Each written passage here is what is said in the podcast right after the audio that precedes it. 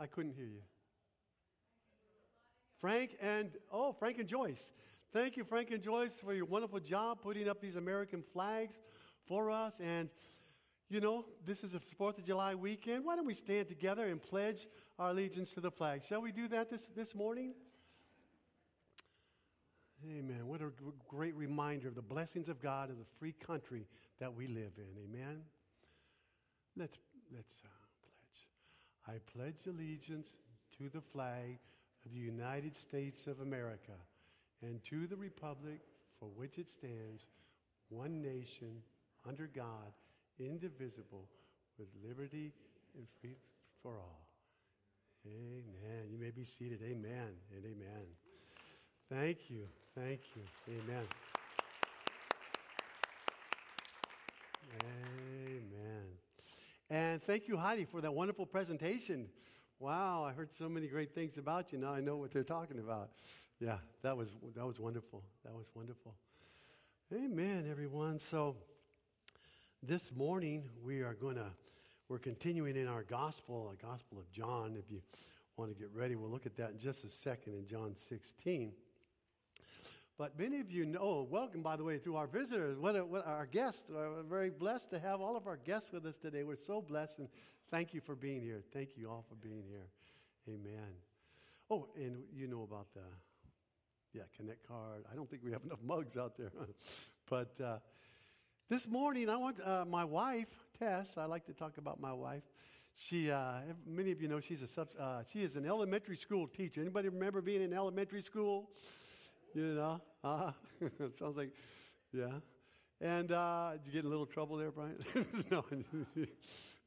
and uh, just kidding. Uh, you know, when elementary school, we had to walk in line, single file, you know, uh, one behind each other. That was always a challenge. I've been a substitute teacher for the last seven years. And that's like one of the biggest challenges for me is getting the kids to stay in line, you know. Uh, you know, you walk them out, you got to walk them to the cafeteria or the library or walk them back to class.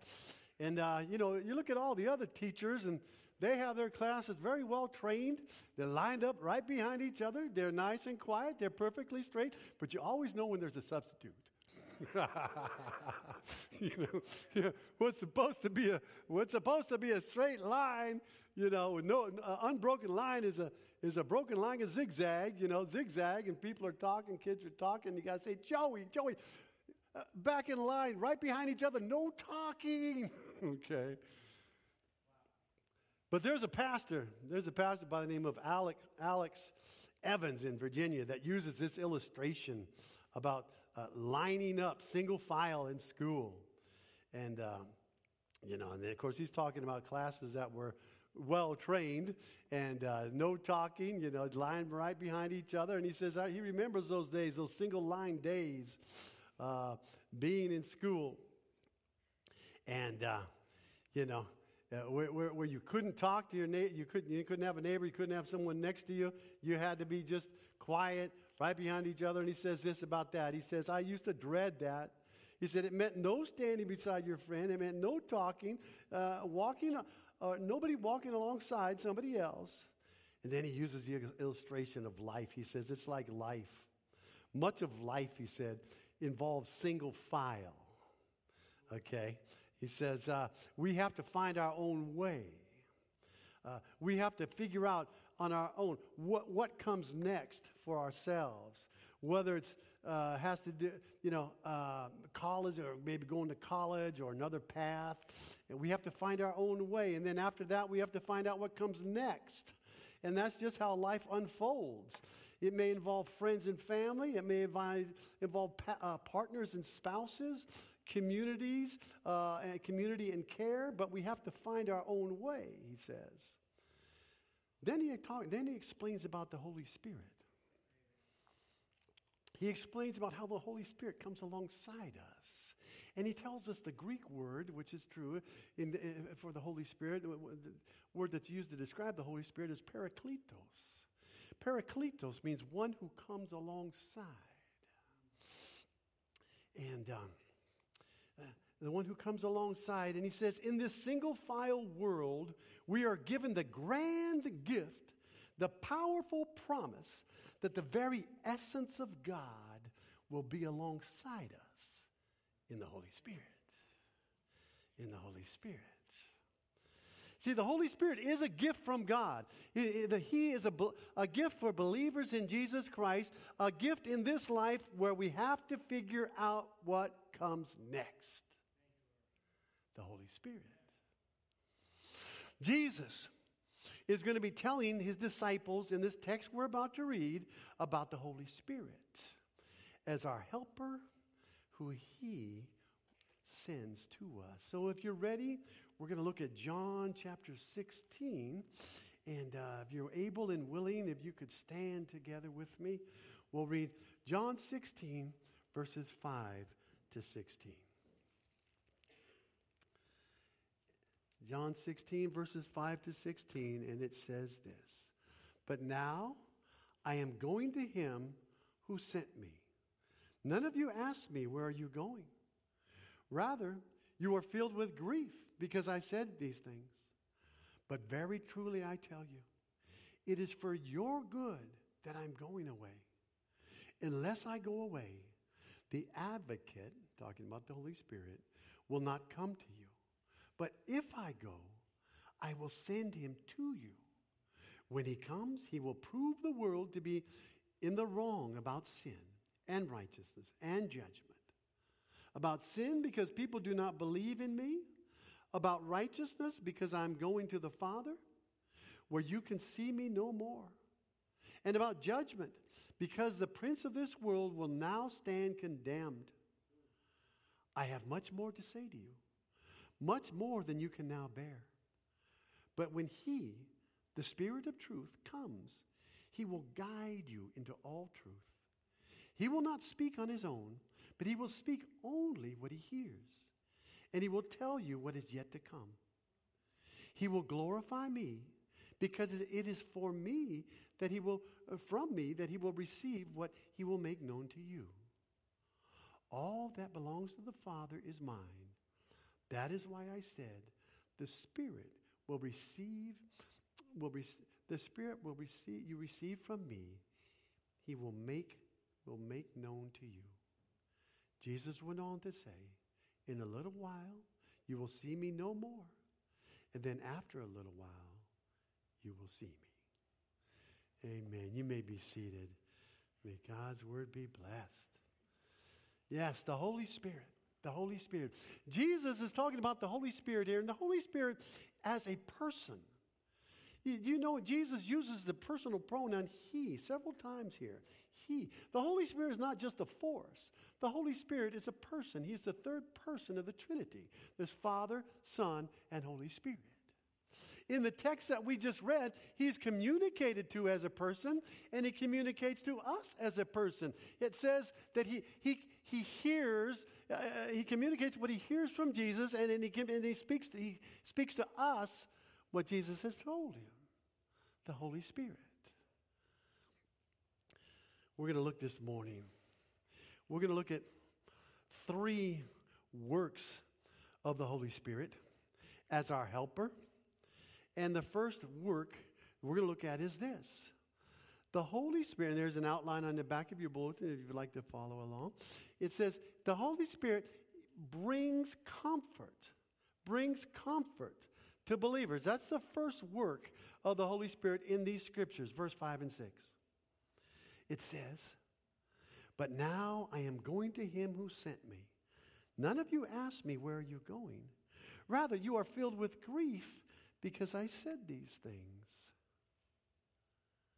You see, Jesus is telling him, telling the disciple that he's going back to the Father. Then he gives them a gentle rebuke. A gentle rebuke. He says, None of you asked me, Where are you going? See, at that moment, they were not interested in where Jesus was going or, uh, or, or, or what would be happening. They were, they were filled with grief because they were going to lose him. You know, they were, they were filled with sorrow because of what Jesus had just said. Grief, sorrow. They were absorbed in their sorrow, concerned about uh, what would happen next. They were confused. You know, when, we, when someone passes from this life, we grieve. We grieve because we miss them. Sometimes we can grieve just as heavily before they pass than, than, uh, we do after they pass. That's how it was with me and my mother. I took care of my mother. She had cancer, lived with her for about a year, a year and a half until she passed. And I remember grieving just as hard when you know someone just has a short time when you know, you know, it's a short time, you can, it, can cause you to grieve. And this is what the disciples were doing. They were grieving for Jesus. They were grieving because he was leaving. And they weren't sure they would know what to do. But Jesus gives them these words of comfort in verse 7. In verse 7, Jesus understands their grief. And he says this He says, Truly I tell you, it is for your good that I am going away. Unless I go away, the advocate, or as the uh, New American Standard says, the helper, will not come to you. But if I go, I will send him to you. Jesus said, It's for your benefit. It's for, it's for their benefit that he was leaving. It's for their benefit that he would die on the cross so he could remove their sin. It's for their benefit that he would rise from the cross so he would defeat death. And when he rose, and when he rose, he would send the Holy Spirit alongside the Parakletos. He would send the Spirit to believers. That word parakletos, which is used to describe the Holy Spirit, is made up of two Greek words. The first word is para, it's a com- combination of two words. Para, which means alongside. It's the same word from which we get our word paralegal, paramedic, and in school, paraprofessional. These are all titles of jobs, workers that come alongside. And they help the lawyer, they help the doctor, they help the teacher. They come alongside. The second word, parakletos, it comes from the word kaleo. Kletos is a form of the word kaleo, which means to call. To call. So parakletos literally means to call alongside. The Holy Spirit is the one who is called alongside. To be with us. To be with us. To walk with us. To abide with us. Parakletos. The Holy Spirit. The Holy Spirit comes alongside as our counselor. He comes alongside as our encourager. And He comes alongside to comfort us. Jesus said, Unless I go, the Holy Spirit, the Parakletos, will not come to you. You know, the Holy Spirit is the Spirit of Christ Himself. Within the Trinity, within the nature of the one God, are the three persons. The three persons are separate. Yet they are one. One in nature, one in spirit. It is only through the Holy Spirit that Jesus, in and through the Holy Spirit, that Jesus can come to be with us. That's why he said in Matthew 28, uh, uh, 28 uh, what is it, 20, uh, uh, 28, 20, I am with you always, even to the end of the age. And do you know what? When you receive Jesus as your Savior, he is with you and He comes to live in you. And Jesus says the same thing about the Holy Spirit. John chapter 14, verse 17, he says this. He says, But you are talking about the Holy Spirit. You know him, for he lives with you and will be in you. The Holy Spirit comes to live in us. Jesus sent the Holy Spirit on the day of Pentecost, the birthday of the church. It's when, you're, you're, when you're baptized by the Holy Spirit, when you receive the, the Spirit of Jesus Christ, that's when you're saved. The Holy Spirit comes to live within you. We become a part, when that happens, we become a part of the body of Christ. We become a part of the church of Christ. And without the Holy Spirit, there is no church. Amen. Why? Because uh, the church of Jesus Christ is made up of born again believers who have received the Spirit of Christ, received the Spirit of God, received the Holy Spirit. It's the Spirit of our Lord Jesus Christ that comes to live within us.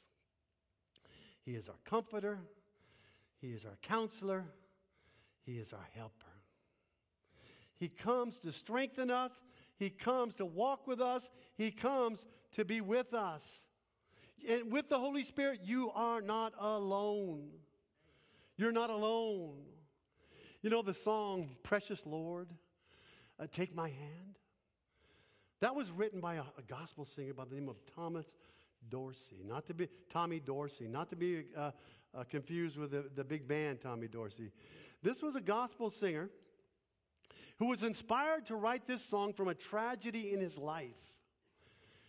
His wife had died, his baby had died, and he buried them both in the same coffin. And at that time, he wrote about what was going on in him. He said, After I putting my wife and baby away in the same casket, I began to feel that God had done me an injustice. I didn't want to serve him anymore or write any more gospel songs. Then I heard a voice. I heard a voice that said to me, You're not alone. You're not alone. He said, Everyone was so kind to me in these sad hours. And then he went to a local college that had a music room. And in this music room was a, a good piano. So he sat down on that piano bench. And, and, he, and he says this He said, In my solitude, I began to browse over the keys like, like a gentle herd pasturing on tender turf. Something happened to me there. I had a strange feeling inside a sudden calm, a quiet stillness. As my fingers began to manipulate over the keys, words began to fall into place on the melody like drops of water falling from the crevice of a rock. And God gave him the song Precious Lord, take my hand, lead me on, let me stand. I'm tired, I'm weak, and I'm worn. Through the storm, through the night, lead me on to the light. Take my hand, precious Lord. Lead me home. Jesus sends the Holy Spirit to be our helper so you're not alone. So you're not alone. He brings comfort to believers. That's the first work of the Holy Spirit. It's comfort of God's very own presence alongside us and in us. That's the first work of the Holy Spirit. The second work is this. The second work of the Spirit in the, in the scriptures that we're reading now is this the Holy Spirit brings conviction to the world. Verse 8. Verse 8. He says this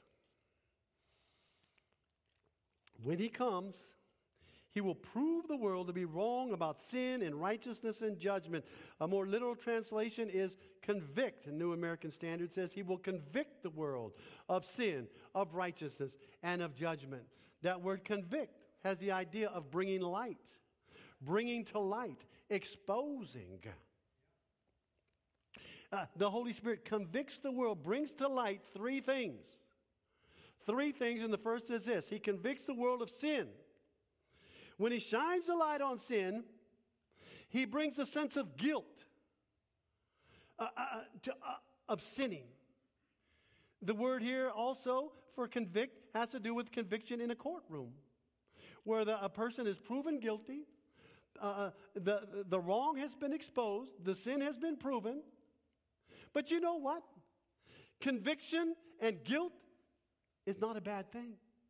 As a matter of fact, it's a good thing. Guilt is a good thing. It is.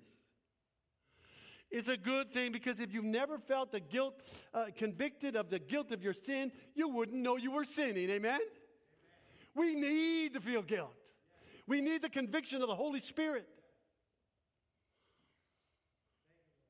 The conviction of the Holy Spirit. But that conviction of guilt, God brings to us.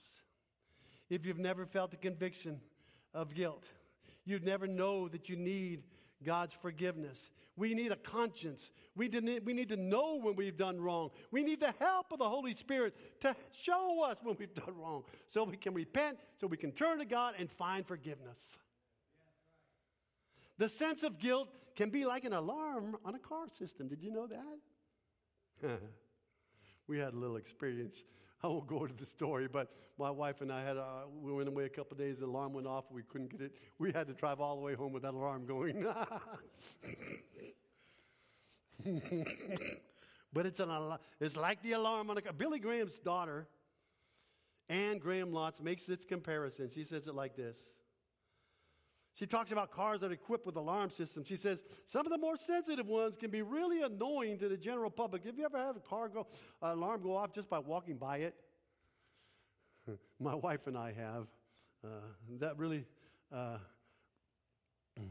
that, that really put a shock in our walk. but Anne Graham says this. She says that alarm system, the sensitivity of that system is designed to protect against unwanted entry. In other words, it's there to protect from someone breaking in, right? God has put an alarm system in us to warn us of an, the unwanted entry of sin. In other words, it's there to keep sin from breaking in. And what is that alarm system? Guilt. Guilt. It's an alarm system from God, the conviction of the Holy Spirit, conviction of our sin. Guilt, she said, is our friend. Without it, we would go on in sin until we were dominated and defeated by it. In our pleasure seeking, anything goes, feel good society, guilt is anathema. In other words, it's a curse. We, we, we run from it, but we can't rid ourselves of it. The only thing that can wash away our sin and guilt before God is the blood of Jesus Christ. The blood of Jesus Christ. By the way, by the way, when you're praying for someone salvation, one of the things you can throw in your prayer is that they will sense the conviction of the Holy Spirit, understand the, the, the sin within, and turn to God to be forgiven and be right with the Lord. First, uh, the Holy Spirit brings conviction to the world, conviction of our sin. Secondly, he brings conviction of righteousness. Look at verse 10. Verse 10 says, he, he brings a conviction of righteousness because I am going to the Father where you can see me no more. Jesus says, when he goes to the Father, his righteousness will be available to us. Righteousness here means being right with God, having a right standing with God. How do you get that right standing? How do you get that righteousness? Well, it's available when you put your faith in the righteous one. Who is the righteous one? Our Lord Jesus Christ. When you put your faith in the righteous one. We have no righteousness of our own to offer to God apart from Jesus Christ. Romans 3, verse 10 says this There is none righteous, no, not one. We can't offer God any righteousness of our own. Isaiah 64, Isaiah 64, verse 4 says this All of our righteousness is like filthy rags. We can't offer them to God in exchange for salvation. It won't work. Why? Because we're tainted, we're depraved and we're under the curse of sin. The only way we can find righteousness with God is by turning to Him, asking for forgiveness, asking for His mercy. Do you remember the parable? Luke chapter 18. You might want to look at it with me. Luke chapter 18. The parable of the publican and the, uh, the tax collector, or the Pharisee and the tax collector. Jesus told this parable. It's in Luke 18.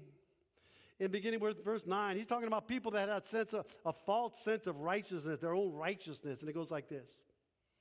Luke 18, beginning with verse 9, he says, To some who are confident of their own righteousness and look down on everyone else, Jesus told this parable. There were two men who went up to the temple to pray a Pharisee and the other a tax collector. The Pharisee stood by himself and prayed, God, I thank you that I'm not like these other people, the robbers and the evildoers, those nasty adulterers, or even like this old tax collector over here. Uh, I fast twice a week. I give a tenth of all I get. But the tax collector stood at a distance. He wouldn't even look up to heaven. He would look down and he beat his chest. He beat his breast and he said, God, have mercy on me. I'm a sinner. Jesus says, I tell you, this man, rather than the other, the tax collector, rather than the Pharisee, went home justified before God. He was made righteous before God. Not that phony Pharisee with his false sense of uh, self righteousness. no. We can't offer God any righteousness apart from Jesus Christ. Turning to Him, turning to Him, asking forgiveness, pleading His mercy, and receiving the righteousness of His Son. Romans chapter 3, verse 22. Righteousness is given through faith in Jesus Christ to all who believe. Have you turned from your sin? Have you turned? Have you received His righteousness? Not only does the Holy Spirit convict of uh, uh sin, uh, sin, not only does the Holy Spirit convict of righteousness, but the Holy Spirit convicts of judgment. Verse, verse 11. Verse 11 of John 16 says it this way Jesus says, Jesus says in verse 11, He says, about judgment. The Holy Spirit convicts about judgment because the prince of this world now stands condemned. That's Satan. Satan stands condemned. He was defeated at the cross. There was a time set by God where he is going to suffer eternal banishment and punishment in the lake of fire. But you know what? Not only is Satan judged, the Bible says all of us are going to stand before the judgment seat of God. Hebrews chapter 9, verse 27. It is appointed unto man once to die, and after that, judgment. We're all going to face God's judgment. You see, that's part of the gospel, too. The gospel isn't good news until you understand the bad news. Uh, uh, the bad news is that we're sinners. We're separated from God. We're condemned uh, eternally to death apart from Christ. The good news Jesus paid the penalty of our sin. Jesus, by putting faith in Christ, we can have eternal life. We can have eternal life in Him. Look at this John chapter 5. We will not. We will, we will cross over from death to life and not be judged. John chapter 5, verse 24. Jesus says, Truly I tell you, whoever hears my word and believes in him who has sent me has eternal life. Listen to this. He will not be judged, but is crossed over from death to life. See, Jesus is that bridge from death to life. Have you crossed over the bridge? Have you crossed over the bridge of Jesus Christ, putting your faith in Him? So the Holy Spirit convicts the world of sin, of righteousness, and judgment. Now, not only does the, the, the, work of the Holy Spirit bring comfort to believers, not only is the work of the Holy Spirit convicting, uh, bringing conviction to the world, but third and finally, world, but third and finally, the work of the Holy Spirit, our helper, is to bring revelation of the truth. Verse 12. Verse 12 of John 16 says this I have much more to say to you, more than you can now bear. Jesus is saying, I have a lot of truth I want to tell you, but you're not ready yet. You're not mature enough yet. You're not in that place yet. You see, God has truths waiting to be discovered, but we've got to continue to grow in our maturity. We've got to continue to seek Him to find these truths. It was not time yet for them to understand, but but you see, receiving the truths of God is a process. It's a process that we go through when we seek Him. And the Spirit of truth, verse 13, verse 13, it says this with the Spirit of truth, when He comes, He will guide you into all truth. The Holy Spirit will guide you, He'll reveal to you all truth. The Holy Spirit reveals all truth. Now, the word guide there literally means to lead the way. The Holy Spirit, which is the Spirit of God, leads the way. He leads us, Romans chapter 8, verse 14. All who are led by the Spirit of God are called sons or children of God. If the Holy Spirit leads you, He'll lead you into all truth. If you have a Bible with you, I'd like you to turn to Acts chapter 16. Uh, how does the Holy Spirit lead us? How does the Holy Spirit guide us? The Holy Spirit leads us and guides us by opening doors and closing doors. Let's take a look. Acts chapter 16, beginning with verse 6. This is what's called the Macedonian call. Acts 16, beginning with verse 6. Paul answered the Macedonian call.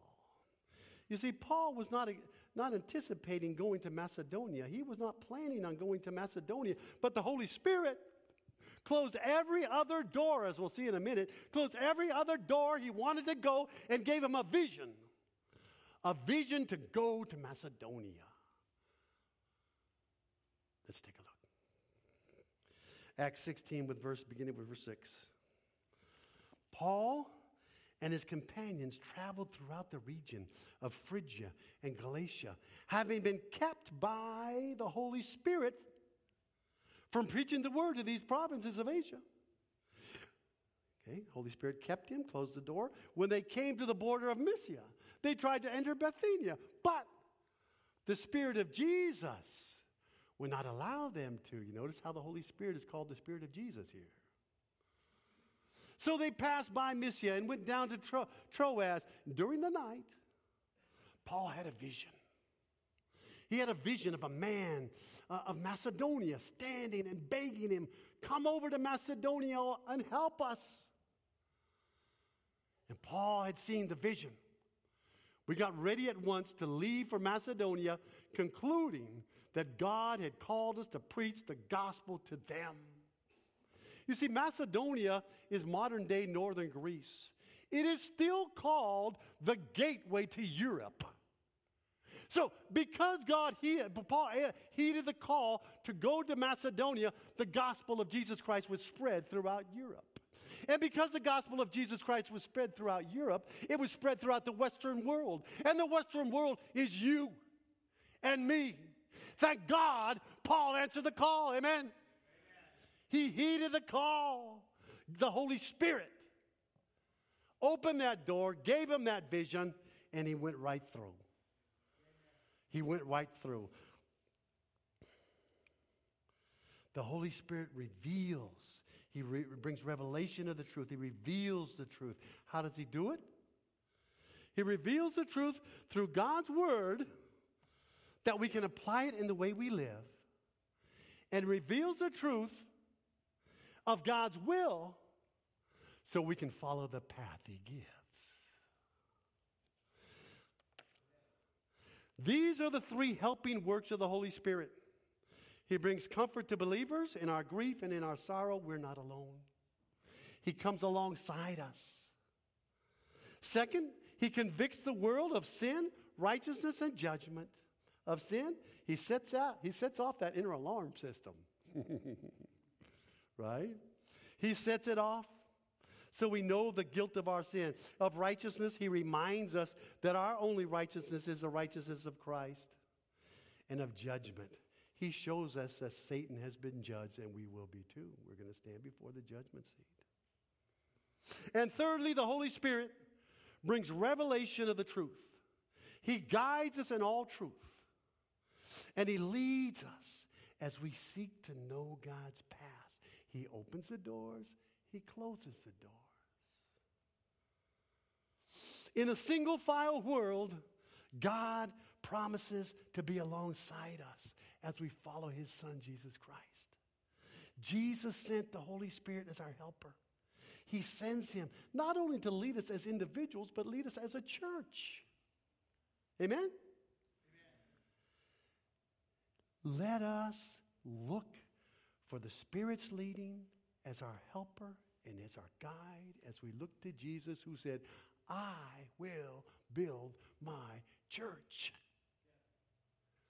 The Holy Spirit is with us. Amen. Let's pray. Let's pray. Father God, we thank you so much, so much. Lord, that you sent the comforter, the counselor, the helper, the Holy Spirit to be with us, to come alongside us in this single file world. Help us. Thank you, Lord, that we know that you're with us, Lord Jesus. Help us, Lord, to, to, to, follow your lead as you open doors and close doors. Help us to, to, to know your conviction, the conviction of your spirit. Help us to be a comfort. Lord, as you comfort us, help us to comfort others. Lead us. Lord Jesus, lead us, Holy Spirit. In Jesus' name we pray. Amen.